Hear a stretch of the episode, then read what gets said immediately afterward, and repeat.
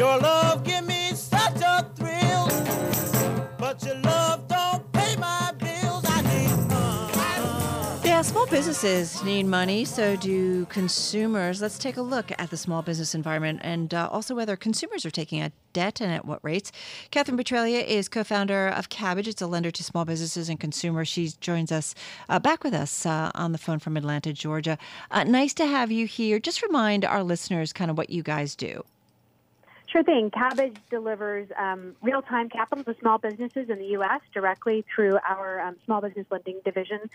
And we also deploy capital globally through partnerships with large banks like Santander, ING, and Scotiabank. We've delivered about $3.5 billion to U.S. small businesses in the last five years. What's different about going to either one of the big banks or going to kind of a small regional neighborhood bank versus what you guys do, especially for a small business? Well, Sure thing. Well, in either case, small banks and large banks alike have the same challenge, which is it's hard for them to deploy less than half a billion dollars to a small uh, billion dollars, sorry, to a small business um, cost effectively. So they spend the same amount of time underwriting a customer for a ten thousand dollar line of credit as they would for a five million dollar line of credit. So it's not cost effective for them to target small businesses. It's not because they don't want to. Eighty percent of our customers bank with the top ten banks.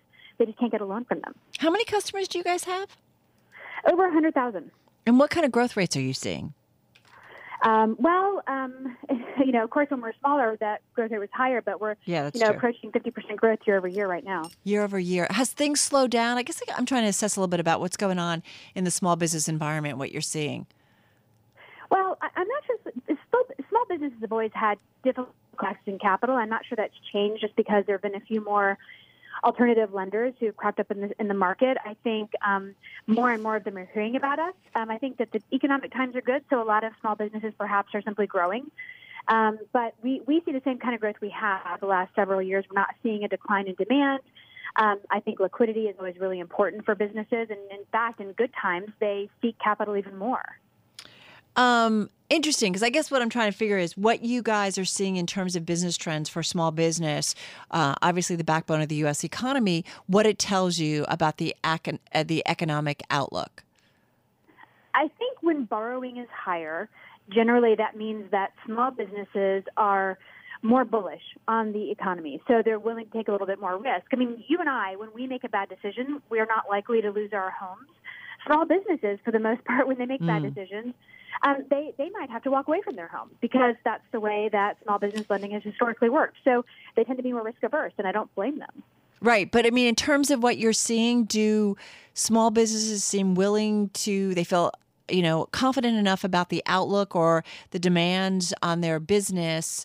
Um, or for their business or service that they're willing to take on more loans. I guess that's what I'm trying to say. Yes, and optimism continues to increase we've observed mm-hmm. over the last 18 months.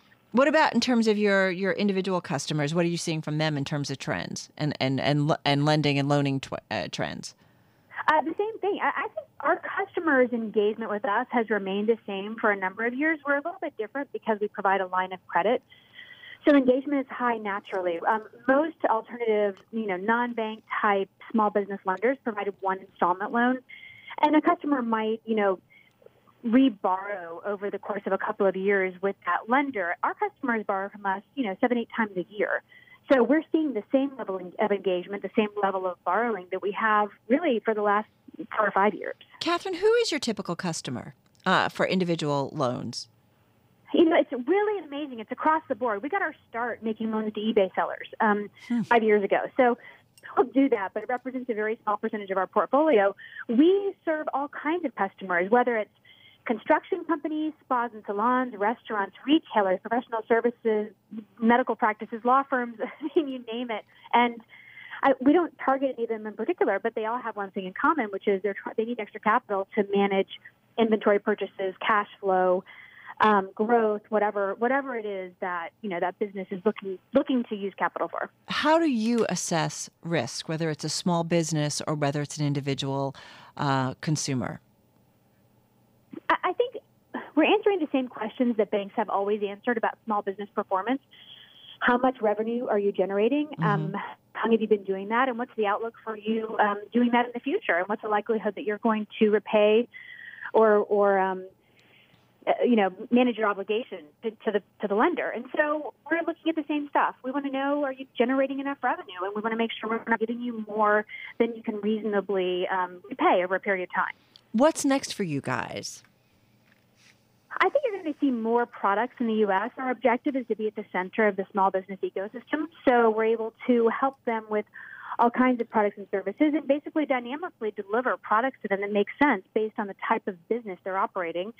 I think you're going to see more global expansion. We mentioned we operate in seven international markets with some large international lenders and I think uh, banks rather, and I think you're going to see more of that and more expansion globally. Well, it's interesting too, and I'm curious if you have any of the big banks. I mean, you're working with the big banks, but could you see a tie up, a more formal tie up at some point in the future? I, if subtle way of asking if one of them is likely to acquire us, I don't think so. Okay.